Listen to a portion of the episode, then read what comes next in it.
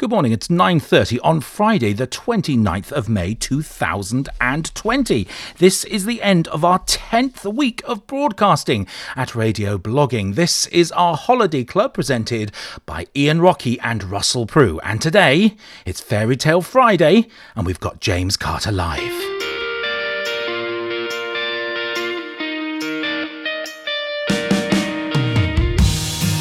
Hi, this is Ben Prater from BBC Radio Wiltshire, and you're listening to Ian and Russell's Radio Blogging Holiday Club. Contact the show right now. Send a text to the studio 07624 802 272. Email us on radioblogging at gmail.com or drop us a contact request via the website radioblogging.net.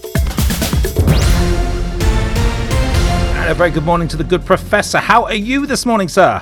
Oh, I am well. I am bouncy. I am ready to go this morning. Bouncy. I wasn't Friday. expecting bouncy. Well, describe bouncy. Bouncy. Bouncy. Well, well, you know that I'm quite an energetic person. Um, as, as a rule, you know, when I'm at school, I tend to bounce around the school a little bit, like Tigger.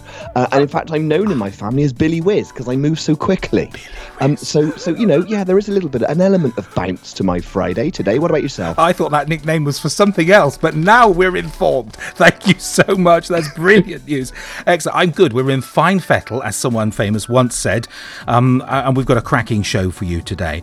Uh, we've kept this one under wraps. James Carter is with us live. We'll be taking questions from him from you, so a chance for you to pop your questions on the Padlet there. A really good show, very exciting. Uh, Name that noise is a carry on from yesterday because you didn't get it, so let's start with that one. Right on. Name that noise on Radio Blogging Holiday Club. Kidding me. Right on. Name that noise on Radio Blogging Holiday Club. We'll take your guesses on the usual lines of communication. You can write on the blog, you can write on our contact page, you can send me a text on our text number, and you can drop us an email, radioblogging at gmail.com. We'd like to hear. It was a little tough for you yesterday. I'll play it a couple of more times in the show if you get stuck. So, Ian, how do we usually start our shows? We usually start our shows, Russell, with a game, and today is no exception. So, today is Fairy Tale Friday. Uh, we've got some great stuff to do today throughout the show. It is absolutely jam packed, and we're going to start with a game of fairy tale character tennis. Russell, let's play. More fun and games with Ian and Russell.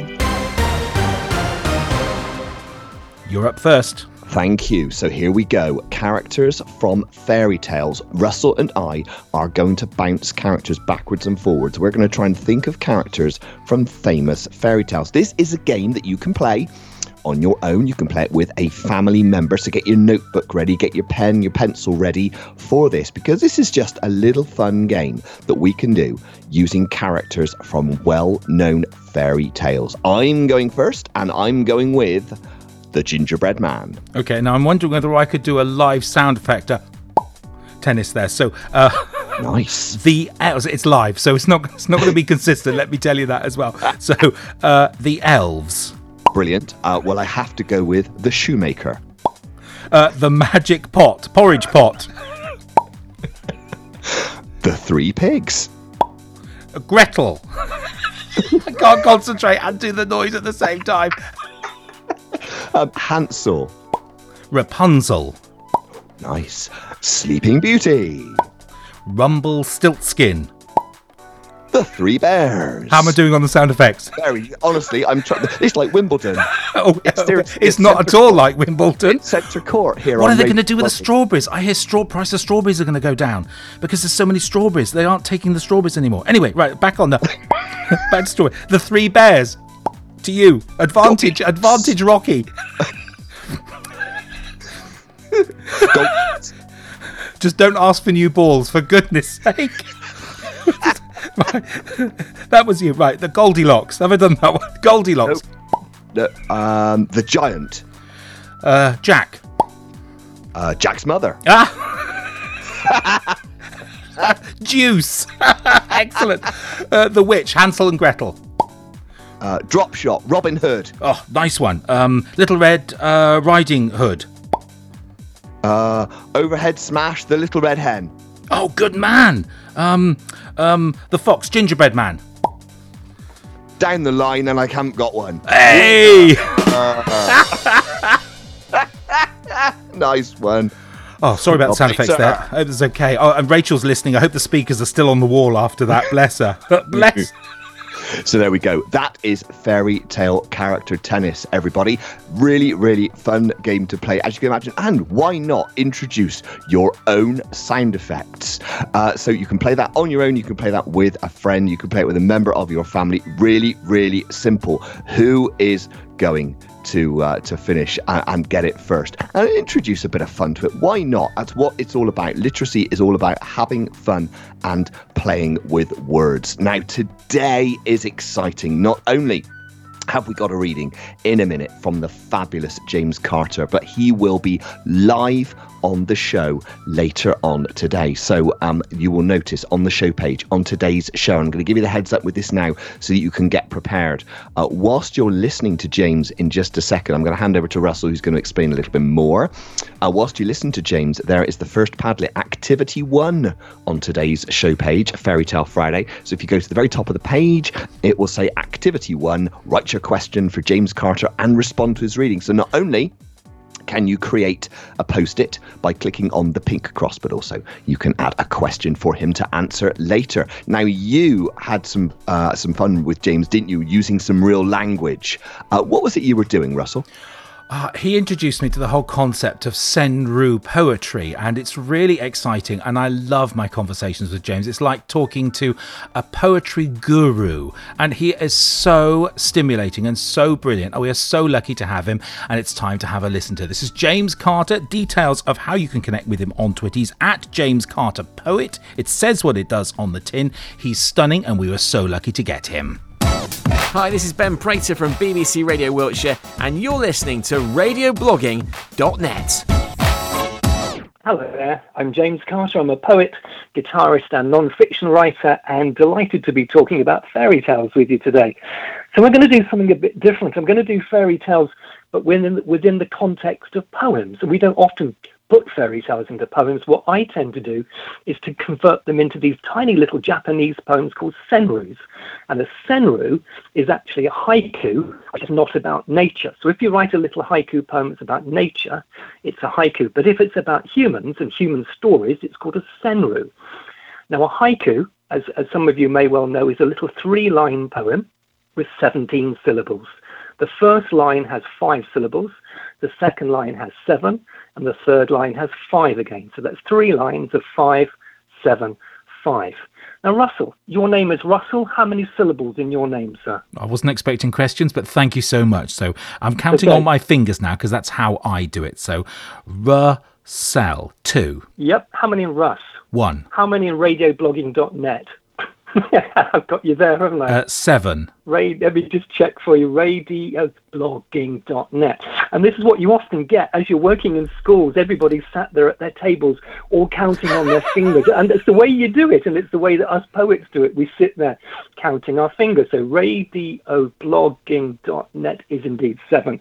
So I'm going to read 10 little senryu now. So 10 little poems, which are all little three line poems, which are all fairy tales, and they don't say what they are. You have to guess what they are. So what I'm going to do, I'm going to read it to you, Russell, and then I'm going to leave a bit of a gap, and then you can guess. And if you don't guess, maybe the punters out there can have a guess. So number one, enter if you dare, three breakfasts, one broken chair, off to bed, beware. Wow. What do you think it is? Brilliant. Absolutely brilliant. Three breakfasts, a broken chair, somebody going to bed, beware. Love it. Do I have to guess? I tell you, oh, you yes. have to guess. Well, it's Goldilocks and the Three Bears, isn't it? Yes, it is. It is. Okay. So, so number two. But please say as soon as you know. Number two, acute bird calling, an urgent word of warning. The sky is falling. Nope, I'm lost with that one. Chicken Licken. No, I'd have never got that. Ah. Number three, what a bossy titch. Told us not to cross his bridge. This grass is delish. Ah. Troll or a giant, he timed a story. Yeah, and it's called Oh, Three Billy Goats Gruff. Number four, You ready? So no porky pies. This one's for pie, isn't it? So no porky pies, but plenty of huss and puss, plus a hot bot to boot. It can only be. Um, uh, huff and puff, blow the house down, the type of thing. Yep, yep, yep. You, you, you- you're there. Three little Uh, uh, pigs. Yeah. Number five. Here's my cunning plan.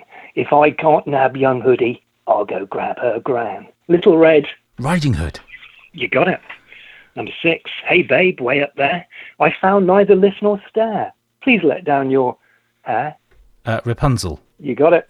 Since that evil spell, he's felt beastly none too well. Who rings that bell? Ooh. French origin. It's, it's in two films. Uh, Beauty and the Beast. You got it. Princess, what to do?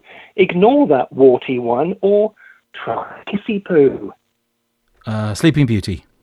Princess and the Frog. Oh gosh, no! well, there's, there's kissing in lots of these, aren't there? I thought you took a the, lot of- the yeah, Prince are, Prince Charming bit. And lovely, and lovely boring princes turned up at the end. It's all apparently a happy ending. Anyway, penultimate one, last but one.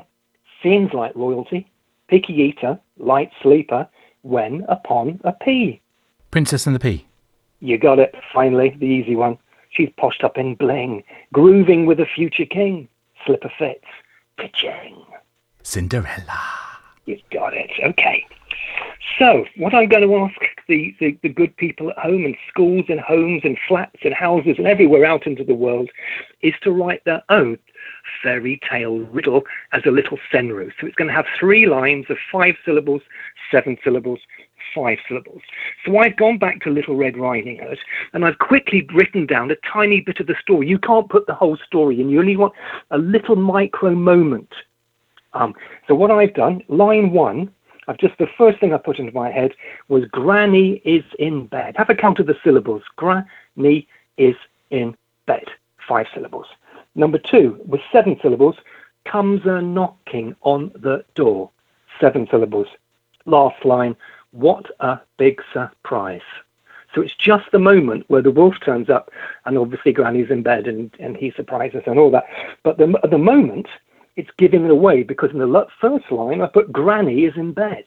So to make it a little bit more mysterious, you could go for line one, uh, asleep in the bed.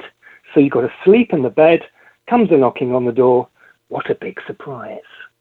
So what we really need to do is to think of a favourite fairy tale, just a tiny little moment, and to retell it in three separate lines of five, seven, and five syllables. It can be a lot of fun. It's absolutely brilliant. It's exactly why Pi stopped coming to me for the quizzes and went to Ian as well. I have to say, I am hashtag hopeless. I have to say, I have never You heard. did, you, you're not reading fairy tales. You know, you, you, you did really well. I, I wouldn't have got all those, I'm sure. Well, that's working with the master, I, I have to say, and folks around me, and some of the best authors on the planet. I oh, have had the pleasure. So it's rubbing off on me. It is. It is. You're pretty good as well. I think it is. What I was going to say, just about, so I've never heard of Senryus. What's the history? No, I they, where don't think come from? anybody has. Actually, actually, when I say the word senryus to teachers, they don't know about them. They certainly know about haikus because haikus are very common in key stage two classes in primary schools and key stage three and beyond in secondaries. But a senryu, now I, I was talking to Satoshi Kitamura, who's a wonderful Japanese picture book maker, and I think I sent him a copy of some poems I'd written. I said, "Oh, here are some haikus." He said, "No, these are not haikus." And I said, well, why not? And he said, because they're senryus. They're not about the natural world. I'll read you a haiku. So a haiku about to be something like tiger haiku. Through moonlit jungle, strolling, stalking, striking, time to feast on flesh.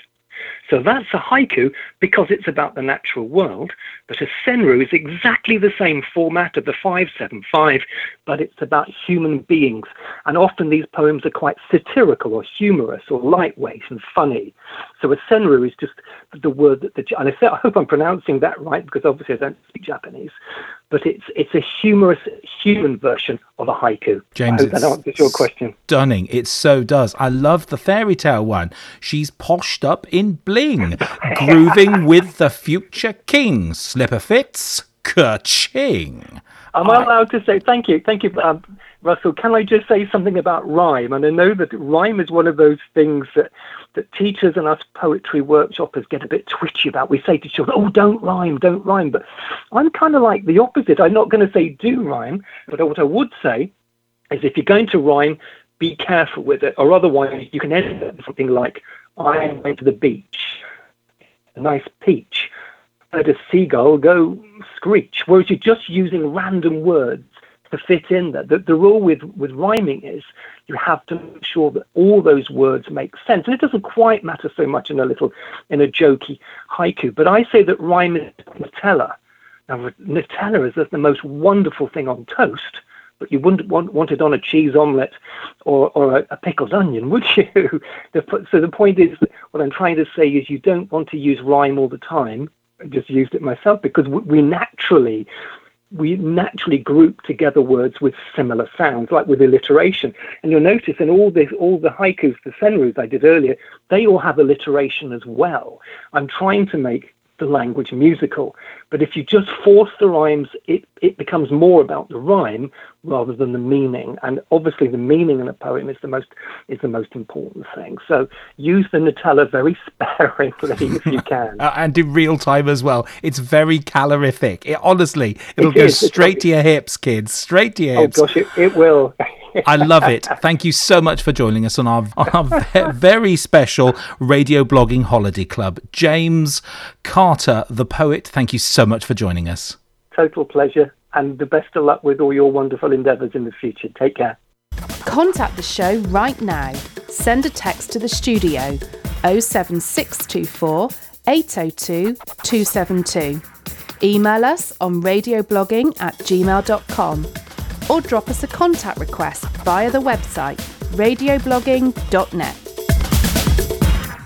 Yes, indeed, you can. And please do. What a fabulous start to Friday that is. James, thank you. I know you're listening this morning. What an inspiration. And you have inspired children and young people already because I can see from the Padlet underneath Activity 1 that children are starting to have a go at their own Senryus. They are also responding to the uh, the reading that you have just, just done with Russell. That was good fun to listen to as well, and a really lovely activity for teachers and educators to take back into classrooms and really play with language and language and, and use with language. I really like that. That is such a great piece of uh, professional development for teachers as well. So there's something for everybody this morning, as we always hope there is with radio blogging, particularly the Radio Blogging Holiday Club, bringing that element of fun and bounce to your Friday morning. James is going to be with us live on air in the show later on this morning. I cannot wait. So, this is what we need to be doing. We need to be going to today's show page as a reminder.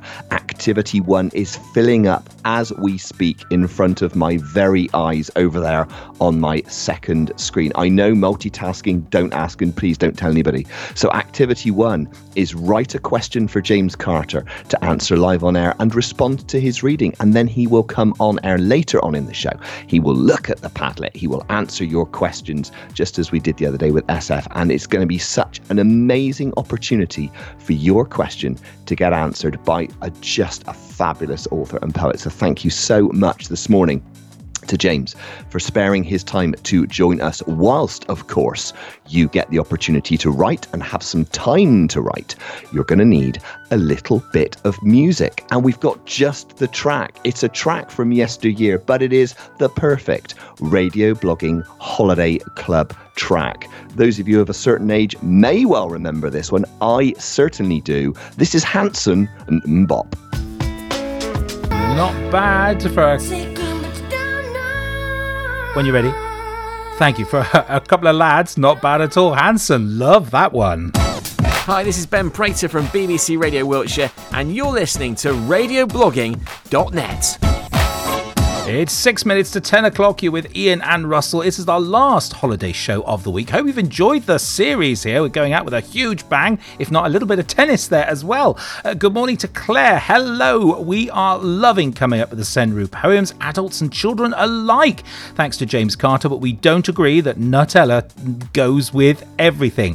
Uh, Well, quite right too. I don't think it does as well. It's really good. Rachel, lovely. Thanks for the photograph of the paddock, filling up with loads of questions. We'll have those and more. Loads of guesses in for the mystery sound, which is really good. Mrs. Quantrell is enjoying her toast and coffee. Good morning to you. Good morning to Miss Wood, who is listening up in Scotland. Hello to you. Thank you so much indeed. It is lovely. You're so kind uh, with your reminder tweets that go out. Good morning also to Sham K. Hello. Thank you so much indeed.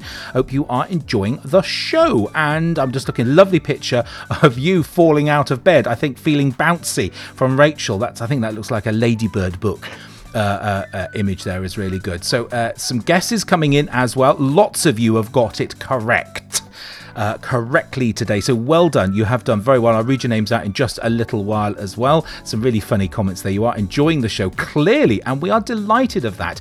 Uh, also, want to say hello to Natalie Whitehouse. Hello. Uh, well worth a look. I hope you're enjoying the show, and I hope you enjoyed the look at the site. Ian, what else is on the blog?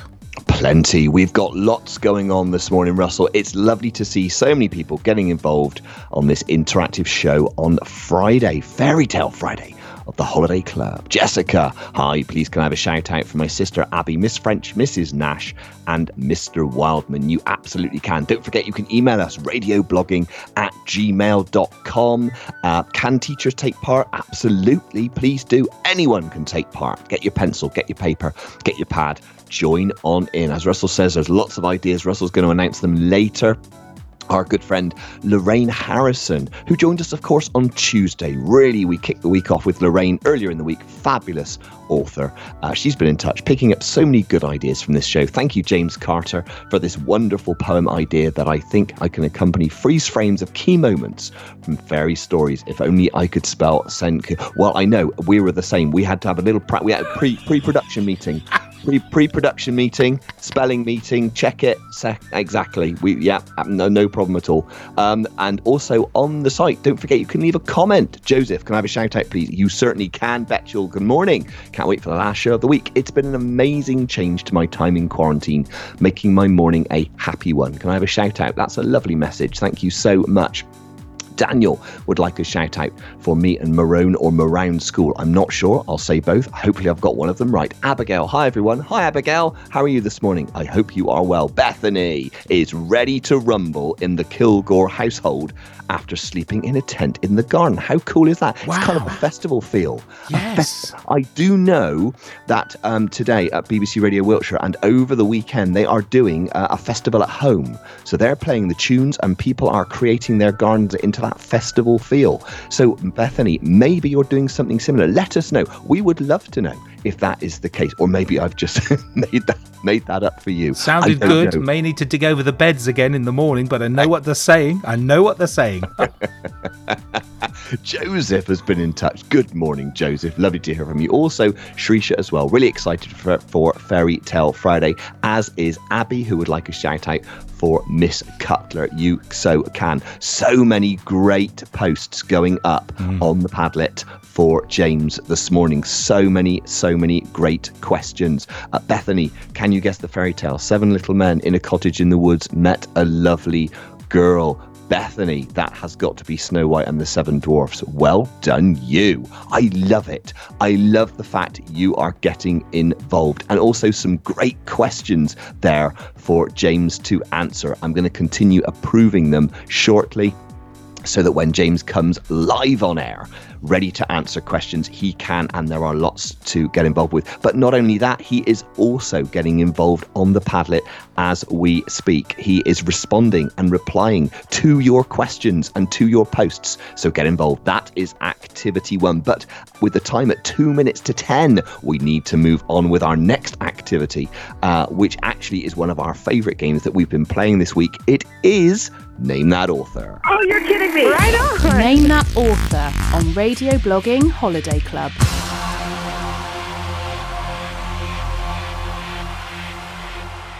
This shape shifter's a sheer breath taker, a sure heart stopper. Oh, you're kidding me. Right on. Name that author on Radio Blogging Holiday Club. It's another short one, and we'd like your, your contributions on email, on text, on Twitter, or on the site if you would like as well. Name that author. It's not that hard, um, but I may play it again a little later in the day. Got any ideas of that one? Uh, yeah, I think so. I think Okay. I, I, I think I might have an idea. I remember that one particularly well. Although, do you know, we've done so many shows. Yes. Yes, and of course we, we need the name and the title of that Yes. particular poem, please. Yeah, That indeed. may prove a little harder. We need both of those pieces of information for you to win that particular activity. So, uh, what have you got? What writing have you got already? Uh, some great writing on there this morning. Um, some super, some super stuff. So we've uh, uh, we've got some lovely questions from Bethany. Also some some posts as well. The one I just read. Is it hard to stick to the rules about the number of syllables? How do you do it? That's something I was. That was Alice. That's something I was thinking about actually whilst James was reading it and playing the game with you about the actual number of syllables. Um, and there's a certain amount of preparation involved as well in creating uh, a, a senryu. So so this is really interesting. So now to, to get ourselves finely tuned into fairy tales onto activity two. If you go to the show page, uh, today's show, click on the link for today's show at the top, scroll down, drag down whichever device you are moving, are working on. Uh, you'll see activity two is alternative fairy tales. Now, that might just be an idea, or it might actually be uh, the title of an alternative fairy tale. So I'm, I'm actually going to join in this. Again, a little bit of multitasking. Uh, so I'm going to type my name in the box. So I, I've clicked on the pink circle. I've just typed my name in the top of the box, Mr. Rockey. Uh, and then I'm going to click underneath where it says write something. So I've just clicked there. Uh, and I am going to type the name of my alternative uh, fairy tale. So I am typing the elves and the farrier. Now, farrier, of course, works with horses. So who knows? The elves uh, may come and help a farrier to look after their horses or to do their job for them. I've just come up with that very quickly off the top of my head. Now, this is what I've done. I've read it out loud to make sure that it makes sense, which of course it has to do. I've also checked for punctuation. Yes, there is a capital letter at the beginning. Yes, there is a full stop at the end. I've spelt my name correctly. I've put the capital letters in my name where I need to put capital letters. So I think I'm happy with that as a suggestion. So what I'm going to do now is take my mouse, because I'm using a, a, a manual mouse, taking it off the actual post it note, click on the background, and there it is. It is on the Padlet right now. And of course, because I'm the owner of that and I do the moderation, mine will go straight to it. So you can see what I've written The Elves and the Farrier. That's my alternative fairy tale. So, what can you come up with? Is it an idea? Is it an actual storyline? Is it a plot? Or is it a title? Well, I tell you what, you've got a bit of time to think about this because, oh, have we got a track for you? Now, festivals this summer, of course, are unlikely to take place, but this is your chance to have a festival in your living room right now. This track purposefully selected for our Friday show so that we go out with something of a bang. If you like your dance music, uh, if you like something you can get up and have a dance to once you've written your alternative fairy tale choice, of course, you are going to love this. This is Safri Duo Played-A-Live. And Rachel, we need number. We need one o'clock on the volume setting, and and your neighbours are going to move out. Enjoy, folks. Hi, this is Ben Prater from BBC Radio Wiltshire, and you're listening to RadioBlogging.net. You're listening to All Request Sunday with Ian Rockey and Russell Prue. It is a beautiful day here in the West Country, and I'm really looking forward to this. We've got a great show lined up. I had a text message that says big shout out to Bethany and Toby, who heard about your Sunday show when they were radio blogging with you and Pi last week. I remember them both very well. It's bringing people together. So, this is your opportunity to get in touch with us this afternoon and say hello to somebody that maybe you've not seen for some time. This is radioblogging.net. It certainly is, and you can catch the fabulous Ian Rockey and myself. If you can't, you can't be uh, a moment without us. We are back with you Sunday, 3 o'clock here on radioblogging.net for more of that music, isn't it? We kind of play that kind of stuff. And we, if, we do, yeah, we do. It's, Sundays is a great, uh, great afternoon, a great hour. And if you like, you know, you love your music, you love your, your larking around and your banter, Sunday afternoon is the place to be, isn't it? Turn it up loud and enjoy. It's not what you'd expect from a Sunday music show. It's more kind of a chill down, kind of, you know, bebop, kind of fabulous music. Anyway, join us at three o'clock on Sunday. Uh, Claire says, Hello, what a tune, part of my youth. Bless you. Uh, the children are mightily embarrassed by mummy dancing around the kitchen. It happens to us all at some point in time. Just, they have to get over it. They just have to get over it as well. Uh, Rachel asks, Are you using a manual mouse? That That's not you, Gerald, is it? No, he was using the. We're going to have to get you a silent keyboard there, honestly. I like it. I just don't you think it adds? I think they heard you in Australia clicking those keys. Honestly, really. Uh, Mrs. Eltring has been in touch. James Carter was marvellous, and I love the Senryu poems. So clever. He is, he is, and great fun. The class will love them. Uh, of course, uh, I expect your, uh, your pupils aren't in for you at the moment. So, yes, all of this, don't forget, is up on the website. You can enjoy everything we have ever done for a listen again service on radioblogging.net. It's all there. Have you got any other shout outs, Ian? Yes, I have indeed, Russell. Thank you so much. I've got a couple of shout outs here. Neve this morning.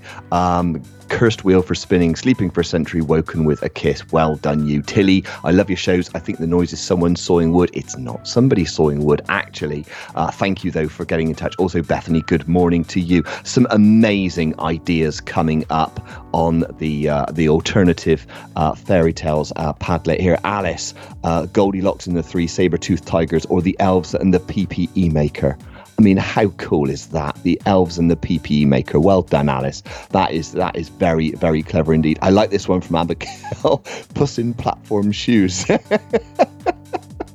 I think that's just brilliant and very, very clever. The Three Bears and the Giant, the magic barbecue, I've just approved from Ida. I love that. Uh, that's such clever, clever ideas. And this is where listeners, you are showing your your absolute intelligence and your development in the way you've taken literacy and run with it. There are no boundaries. There are absolutely no limits. So please do have fun with this because that's what it's all about. That is what we are here for. Of course, you can still email us radioblogging at gmail.com. So thank you. Please do indeed. We would love to hear from you this morning. Catherine's been in touch um, with Ida as well this morning. Thank you for getting in touch with the show. So many people getting in touch. We really do enjoy hearing from you. Now we need to move on because, of course, very soon we are going to welcome the fabulous James Carter onto the show to answer your questions, your questions from the Padlet that we were working on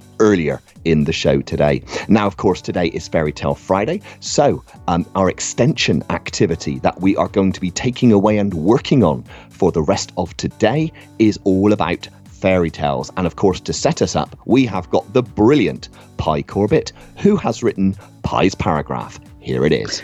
Once upon a time, uh, I mean, I was so lucky. Uh, my dad, um, his dad was Irish, and he, um, granddad, he used to tell um, once upon a time stories. And so my dad told us stories, and he used to tell us uh, the first half of the story on the way to school, and then the second half of the story on the way back. So we'd come out of school and we'd all be, you know, really looking forward to meeting Dad. I mean, getting this, the the the second part of the story. He had a couple of useless detectives uh, who fought against an enemy called Moriarty, and one of the de- detectives was go- called Bracegirdle Bathwater. And he was pretty useless, Bracegirdle Bathwater. So it was all great fun, and we were very lucky. Uh, we were read to a lot, and we had nursery rhymes, and Mum and Dad used to read to us, and Dad would make lots of stories up.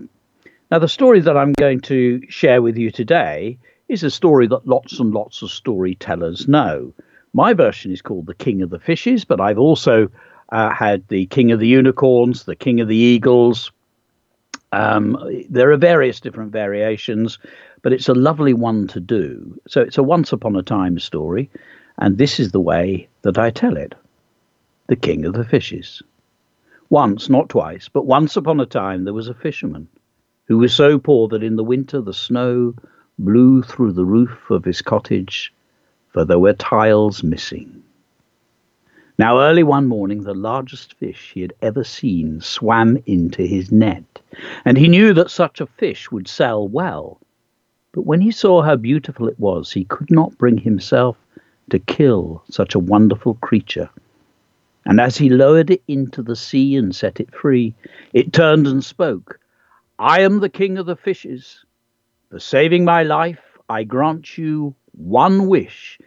Come back at midnight and tell me your heart's desire. And with that, the fish leapt into the air like a silvery rainbow and dived deep. Well, the fisherman, he made his way home, and he paced up and down, up and down, up and down, for he did not wish to waste his one chance. Now, first he asked his mother, Mother, mother, if you had but one wish, what would you ask for? I would wish for wealth, my son, so that we might be warm in winter and have food in our bellies. Of course, she was right. Wealth made good sense. They needed some gold coins. Now, next he asked his old father, Father, father, if you had but one wish, what would you ask for? Ah, my son, I would wish for eyesight. I have been blind these past ten years. Oh, if I could see again, I would come to the beach and help you mend the nets. And of course, he was right. The chance to give his father back his sight should not be missed. But then, what was the point of eyesight if you did not have enough money to keep warm? So finally, he asked his wife, Wife, wife, if you had but one wish, what would you ask for? My dear, I would wish for a child to bring light into our lives. And of course, she was right. With no child, who would help them when they were old? Now the fisherman could not decide between the three wishes. When the moon was high, he made his way back to the sea, stood on a rock, and waited. And then the great fish broke the surface. What is your wish, my friend? And as he stood there beneath the night sky, where the stars freckled the dark, the fisherman had an idea. It started out as a seed of an idea, but soon it blossomed and grew. So he called out, I wish for my father to see our son laid in a cradle made of gold. Wise wish, called the fish, as it dived like a silver rainbow back into the sea. And the fisherman made his way home. And as he approached the cottage, he heard one sound that he had never heard coming from their little cottage, and it was the sound of a baby crying. Loved it. Absolutely loved it. How important are the voices to you? I know our audience absolutely love your voices and they comment on a regular basis by how important are the voices to you? Well, I think the voices matter because they bring the characters alive. The only difficulty, of course, is if you've got lots of characters and you give them all different voices, then you've got to remember whose voice is whose. But um, it, it is part of, I think, it's part of bringing the story alive. You're sort of through reading it it's rather like acting it out. Um, and the reader has to really concentrate and see what you're saying inside their minds. And I think as soon as you start saying, um, Ah, my son, I would wish for wealth, I think you imagine, you start to imagine a little old lady. It just adds to it. It is a performance, it is a form of drama that we're doing uh, when we read aloud and, and we have people listening. So to me, yes, really important. I got that from my dad. He was great at voices. Pie, absolutely brilliant. Thanks again. Thank you, Russell. Welcome to Radio Blogging Holiday Club with Ian Rockey and Russell Prue. Absolutely. Thank you very much indeed, Pie. Wonderful, wonderful stuff. And if you go to activity three on the show page for the rest of today, you can actually write your post. You can uh, write your own fairy tale, your own idea. Now, at uh, 16 minutes past 10, it gives me enormous pleasure to welcome the fabulous James Carter to the show. James, good morning to you. And a very good morning to you, and thank you for the lovely introduction. Much Oh, it's an absolute pleasure. It's a great so show, by the way. I'm really enjoying it and delighted to be on it. Thank you. Oh, it's it's our pleasure. It really is a pleasure and a privilege, James, to to have. Oh, No, you're going to get me blubbing all live on now. Well, I, do you know I blub easily. it, it's so important that, that children are able to connect and have the opportunity to connect with poets such as yourself. We love Completely. the Senryus earlier. Thank you. They're lovely little things. I didn't invent them. I'm sure I found them.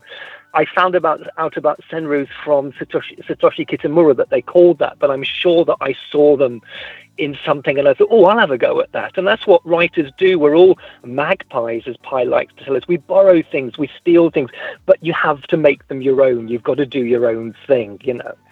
But all writers do that. We find things and we take them. But I'm, I'm really looking forward to these questions. So please fire away. Thank you so much. So, and following on from that, beautifully, Ida has posted a question. When did you decide you were going to go with the idea of writing Senryus? Well, um, probably about 15 years ago, I just, um, I'd already been writing fairy tale raps. Um, I'd, I'd done a Goldilocks rap. Everybody in the world listen to me and hear my tale of the three bears three and the fussiest girl you ever did see who went by the name of Little Miss G. Now that's great. It's a performance piece. But what I like about these little senryus, they're good to put in books and they're good and they're lovely as riddles. So probably about 15 years ago. And I wrote one and then I thought, oh, I like that. I'm going to try another. And then I, I read them out in, in assemblies in schools and children like guessing what they are. And it's great fun doing them, I guess. It, it and we've had the absolute pleasure of having you in our school. So we have benefited from your wonderful, not only from your poetry, You are but so also kind. from your performance. No, really, you inspired us, and actually, as a, as a school, we we absolutely loved um, having you. I mean, Emily's asking actually, did you always want to be a poet, James? No, no, no. I think I didn't know what I wanted to be as a child. I, I just thought that, that adulthood looked sounded very scary. And I thought I don't know what I want to do, but. I, I got into music very early. I've always been a reader, but I didn't know that I could be a writer because nobody ever told young children back in the 60s you could be a writer. So I had this thing in the back of my mind that maybe I'd like to do something with music, but I left school and I worked in offices, but I played in lots of bands and did lots of gigs and things. And it wasn't until I went to university, trained to be a primary teacher, that people said, oh, write, as a haiku, write as a fairy tale. I thought, oh, this is what I really want to do. And I started writing fairy tales originally, but they didn't get published. I was writing for about five years. and Then suddenly I started writing poetry, and bam, I got published. So, aha. And I felt a real freedom with poetry. I love the, the fact that they're playful and thoughtful and philosophical. And I could, I could be myself in poetry far more than in fiction. And I like non-fiction myself. And poetry for me is great at expressing real things in the world. It so is. You're absolutely right. And in fact, Nina asks, um, is it hard to always rhyme when you're making a poem? Do you find rhyme hard to include? Yeah. Oh, yes, absolutely. Even though I've been writing songs and poems for 45 years, sometimes my wife will go lazy rhyme, and I go, oh no, I should be good. You know, thinking I should be good at this after 40, but it's still hard. And you want, you don't want something like I went to the beach, I ate a nice peach, a seagull won't screech, which is what I call lazy rhymes, which are the things you come up with automatically. And I said on my little spiel earlier that rhyme is like Nutella. Now, Nutella is brilliant, but you don't want to have it all the time. You don't want it in a cheese omelette. So my feeling is that rhyme is, is good, but you don't have to use it. The trouble is that children automatically think of rhyme when they hear the word poem. But poem, poetry is a very, very big church there. It's a big place and lots of different things. But my favorite thing to write actually is not rhyming poetry, but free verse. I love writing little memory poems um, in free verse. But I often find that rhymes slip in, and sometimes I have to just cut them out and say, no, you're not coming into this poem. You don't belong here. But that Nutella keeps wanting to come out of the cupboard, but I'm not going to let it all the time. You're not going to let it in. And that's I'm really, not going to really put it on that omelette, no. um, interesting. Really, really interesting. This is fascinating. What a lovely opportunity this is. Um, Jamie says, you. Your poems are terrific and you read with lots of Oh. expression. Is there Thank any you. word you would not put in a poem? Are there any kind of subjects that are off limits for you as a poet? well, I don't know. Well, well, I suppose. Oh God, um, I think, generally speaking, with language, it's um, I try to keep it really simple. Um, I don't want to alienate. I don't want to put people off by using long, fancy words. When I used to work at a Reading, at university, Reading University, I was forever using long words. But as soon as I started writing poems, I thought, no, I'm writing for children, and they don't want to hear long words. They might not understand all these words, and I don't want them grabbing a dictionary or going, I don't want to read that. I want a poem to be as simple and direct and as accessible as possible. So nobody has to think, what does that mean? I want anybody to be able to read it. So I try and keep the words as simple as possible. Just occasionally, I might put in the odd long word, but I'm thinking, oh, I'll allow myself that little word there, maybe. So that's my general rule. Keep it simple so that anyone, literally anyone, can understand it.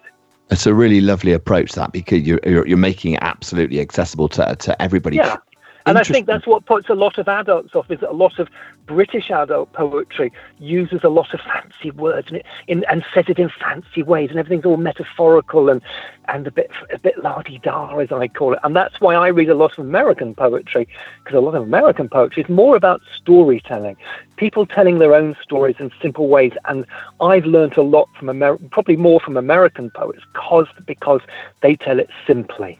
Mm. Uh, it was simple as best. I mean, Russell and I, we, that's our mantra. James, it's our mantra for the for, for, for everything we do, and totally, totally agree. So, I mean, Abby says, are you inspired by other authors and poets? And how many times oh, yeah. do you how many times do you read your writing before you're happy with well, it? I generally have a rule. If I haven't worked on a poem, even a tiny little, tiny little short poem, for three months, I'm not doing my job properly. I know that some poets are happy to put stuff out on Twitter and things the moment they've written it, but if I ever do that, I go back and go, oh no, that bit there's not good enough. And the best editor, and I've, I've had some brilliant editors, and I have some brilliant editors now, but I know that the best editor of them all is something called time. So when you write something, you're often really high and excited about, go, wow, this is brilliant. And then you look back and go, oh, it's okay. And that's when you get your pencil out and you start scribbling around and moving it and just chucking it out the window if you're frustrated with it. Um, and, and just trying to get it as simple and, and as accessible as you can. And that takes time. So about three months on Wow. average. Wow. Well, but, but, I'm very but- fussy. I want it to be good. If I'm going to put it out into the world, it's got to be the best it can be. and, and that is a common thread actually, and such great advice for young writers. You know, to look Yeah, at the what they've written. time.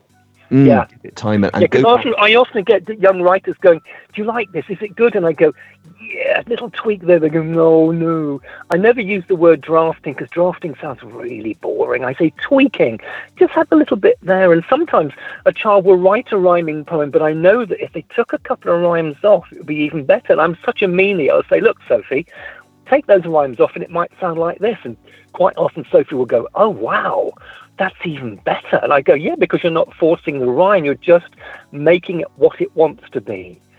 And suddenly the whole universe is open to you. If, if you're rhyming, you're going down a very narrow path. And I go down that narrow path, but I've been doing it for 45 years. But even now, I, I do like my non rhyming poems. I love the, the freedom and openness that you can have from not rhyming.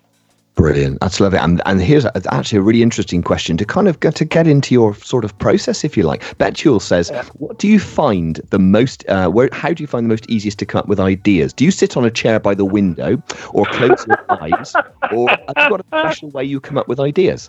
No, not not at all. There's no system to it. Sometimes um, I'm, I, I remember once I was putting the bins out, and Pie Corbett drove past going to the station. Literally, I can be putting the bins out, and so I go, "Oh yeah." And sometimes it's not necessarily an idea. It could be a bit of a poem which I'm stuck on.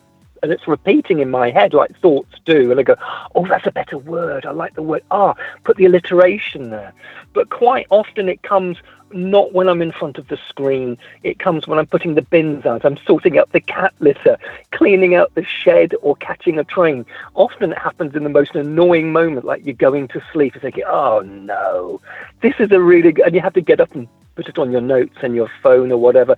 But you've got to write it down because you don't know what's going to be your, what's going to be a good idea or not. You just got to make a note of everything and then just work on it until you realize which are the best ones. And sometimes you you'd be working on something and thinking, I like this idea, but this version of the poem isn't working. So I put it to one side and then I come back to it. But literally, ideas can come any time at all. And I wasn't very good at writing at school because I wasn't very good at being told to write there and then. I would quite often look out the window for, for ages. James, why are you looking out the window? I'm looking for an idea. Get on with your writing. I need to look out the window. The tree's wobbling, and quite often you need to you need to go away from where you are in your head to go and retrieve something. And the longer you take, the better. Wow. And and when you were so so when you were younger, what kind of books? Sachi says, what kind of books did you like to read? What was your book Oh, of choice? Well, I re- I actually this sounds a bit weird, but as a child, I liked pictures. I liked my comics and I liked my Tintins. I loved the Beano and the Dandy and Whizzer and Chips, and um, and and so anything and and Tintin. Oh, the Black Island and the Crab with the Golden Claws. And then suddenly at thirteen, I went off to boarding school. and I thought, oh, I can't take my Tintin there. So I started reading. Suddenly went from reading the comics and Tintin to reading big, thick, chunky novels like H.G. Wells' The Time Machine and The War of the Worlds and George Orwell's 1984. But I equal, I just, I love those just as much. I do love novels, but for me, it's non-fiction and poetry. Stories are great things. Made-up stories are wonderful, but for me, the world is full of great, real stories. And and I guess what I'm trying to do is to look at the world and go, look at that.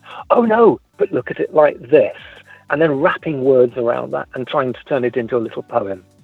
Well, it's really interesting. Thank you for that. You know, that's a wonderful answer. It's really interesting because Pie has just put a question on it. It says, "What is the role of observation in poetry writing?"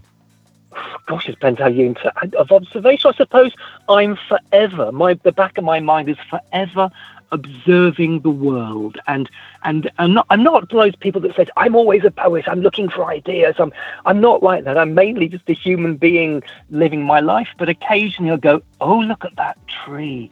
Look at the branch. The way it looks like a an old man's gnarly hand. And I do like and and I, talking about observation. I do love my imagery. I want a reader to be able to see because I'm not an illustrator, and I can't do a really scruffy doodle next to my poem. I don't think the publishers would have that. But I do love imagery. I love putting in just, you know, putting a little detail there so you can see the character, you can see the thing that you're writing about. I do like to have a something. So that's one of the things I do go back into when I go back into a poem. I look for alliteration, I look for extra music, but I do look for something that I can that I can see there. It gives something to the reader so they can see it as well, rather than going, hmm, I don't know, I don't know what this looks like. So just put in a colour or a texture or something. It's like a little painting, but just a tiny little brushstroke. Hi, I hope I've answered your question okay. You have, and, and just before you go, and this is something which you know, is such a you're such an inspirational man, James, and it's such an absolute delight to, Yeah, to you listen are, to you. But thank you. Um, and what would, what advice would you give young writers, y- young poets, you know, sort of starting out in their journey, to, Yeah. to you know, to, in order to, to get to the sort of level of success that you've got to, and with your wonderful language? I'm just doing my job. Um, I think I, I know this. Maybe people don't always want to hear this, but it, the, the reading, the reading, the reading is so important. It's a bit like saying to an athlete, an athlete saying, "Oh, I don't like food, but I like running." But if you don't have the food, you're not going to be able to do the running. And so, the, you know, books are my food. I read all the time. I read newspapers, magazines, poetry, non-fiction, fiction, and that doesn't always necessarily directly inspire me, but it fills my work, my mind with one with words, and words are my stock in trade. I absolutely adore words, and that is why I'm a poet. What's the question again? I wanted to say something else. Uh, it was what would you what advice would Oh, you the give young advice. poets? Yeah. So, so the advice would be write for yourself. Don't write to please other people. Uh, In, uh, obviously, eventually you want to be published, but don't think about other people commenting on it. Don't show it to a parent. and Go, is this any good? Don't show it to a teacher or don't show it to me. Write something first and foremost to entertain yourself, and do a little bit every day. And that doesn't mean to say that you're physically writing, writing into a notebook or onto onto your laptop or whatever, but you're just thinking about your writing, like when you put the bins or whatever keep get thinking about things in your head and slowly evolve them. And it could be that you write for, for months and months, nothing that you want to show anybody, and make it personal if you want. Wr- Write things that you feel about and think and ways that you see the world, the things that scare you or frighten you or, or amuse amuse you. I, as a child, I used to write these little things that I used to find really funny. I'm sure nobody else did, but I used to have a real hoot doing this. So just writing for yourself, and then eventually might go, hmm, that's a good one there. I'm going to show it to somebody and, and see what they think. But be open to criticism. Somebody might go, this is fantastic. Not sure about the ending. And you go, oh, okay, I'll show it to somebody else. And if they say, if they say the same thinking, right, okay, I need to work on the ending, it's always good to take advice. You're not the expert as the if you're a writer writing for somebody else, you've got to listen to what the reader says because they are like your editor. So if they're not happy with your ending or your title, you might need to give it a little bit of a tweak. How but lovely. good luck. Write, writing's a wonderful thing to do, but don't always do it to please other people. Do it to please yourself, and then keep writing until you write something thinking, "Yeah, this is really good. This is special." How th- what a special, special conversation this has been, James. Uh, Ian, you're a wonderful human being. I cannot thank you enough, Russ. He's good, isn't he? Uh, James, Oh. thank you. He's out in Russell, his. He's, he's in his too. car. Oh God! Don't stop! Don't stop. He, he's I am sitting. in my car he's in his car, signal in the house listeners. Rubbish. It's the best place for mobile phone reception. We're Yeah. on his mobile phone in the drive in a car. Yeah, in the drive. Yeah, yeah. I'm not driving to Durham, by the way. I'm No. just with the car's not moving. Oh, I'm well, perfectly okay to do that. How's your eyesight? Well, uh, I'm having to put on my. I've, I've got some very cheap 199 glasses held together with with sellotape and glue. Oh, I'm okay. Bless you, bless you. Uh, James loved you, absolutely loved you, and we'll continue to love you. And Thank you so you much too. for being on our show today. We've absolutely Legend. loved Keep it. up the brilliant work. The world loves your show. Oh, bless you. Thanks so much indeed. We'll give your Twitter details out in just a moment. James Carter, ladies so and much. gentlemen. Thank you, everybody. Absolutely brilliant there. We're so lucky to have him. Thank you so much indeed, James, for joining us. Uh, really good. If you want to follow him on Twitter, he's at James Carter Poet. It's so simple on there. Name that noise and name that author competition entries and uh, announcements coming now. Kidding me? Right on. Name That Noise on Radio Blogging Holiday Club.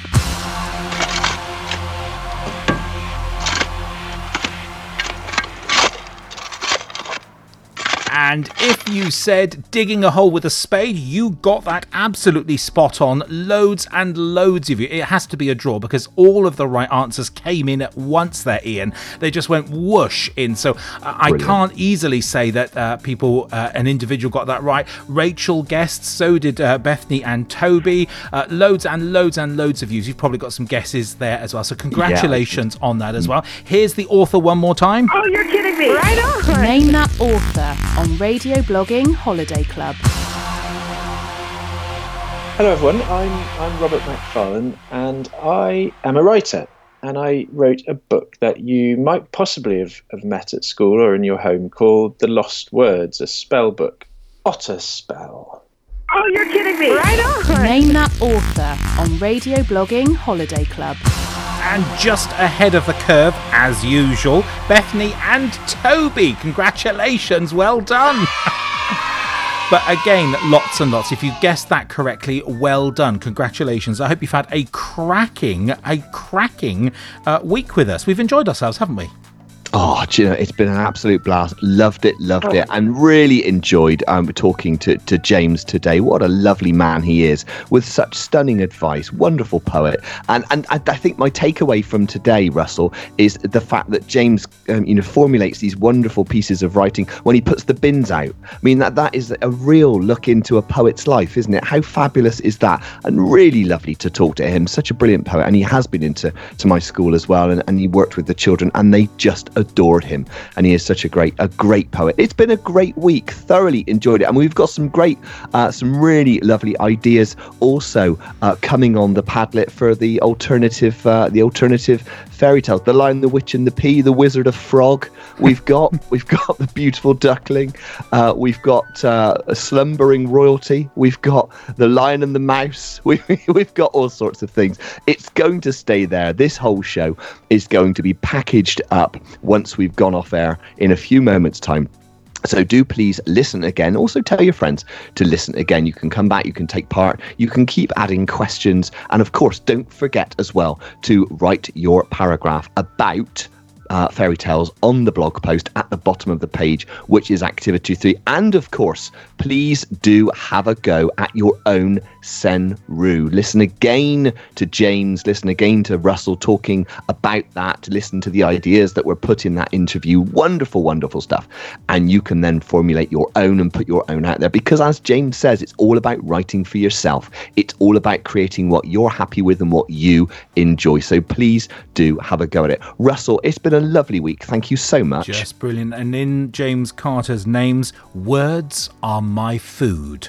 I Yes. hope we have filled you to the brim and satisfied your hunger, bloggers. Thank you so much for being uh, with Ian and Russell. We're back on Sunday at three o'clock for another blast and a half. I so hope uh, that you enjoyed that as well. Uh, I think I've got all my shout outs there. Jane Hunter, just want to say hello to you. Thank you. Neve has listened every day and loved it. Great, want to say she's wishing everyone a lovely weekend. How kind is that? You are all so kind and you've been so generous and so lovely to us. Thank you so much indeed. The regular team are back in full force with the fabulous Cressida Cowell. She's stunning. A brilliant reading from her on Monday at 9.30. Until then, uh, enjoy the site. Everything is up there over the weekend. You can continue writing as well. If you've enjoyed the show, listeners, please, if you can, make a small donation or large one, if you'd like, to our GoFundMe page. We are still, as we go into week 11, still waiting for that magical tweet from Her Majesty's government or perhaps inclusion on their home learning website. We've still filled the format, still not managed to do that. Obviously, we need the word academy in our radio blogging name to make that possible. And that's a great shame because lots of you are telling us you're enjoying us very much. Uh, my call yesterday for heads to contact me, thank you so much indeed. A few of you got in contact. I'd love to hear more. If you're a language lead in your school and you have access to your head teacher, ask them just to drop me a line. I just have a few questions about what we can do to be more useful to you as you start to reoccupy your school. You're going to have uh, children who will probably feel a little bit more responsible at, uh, for at home. We can help you with that and we can connect them to you with a live blogging experience. And maybe I'd like to just check some ideas and some thoughts with you. Uh, there's no obligation, it's just a friendly conversation on email, and that's all private and confidential. And it would help us tremendously. So if you're a head teacher or know a head that's prepared to just give me a, a couple of moments on email, I'd be very grateful. Drop me an email, radioblogging at gmail, and just put Russell in the title or the subject line, whatever it is, and I will pick that message up myself. Until Sunday at three o'clock, it's goodbye from me. And it's goodbye from him. Thanks a lot, everyone. Take care. Bye bye now. Bye bye.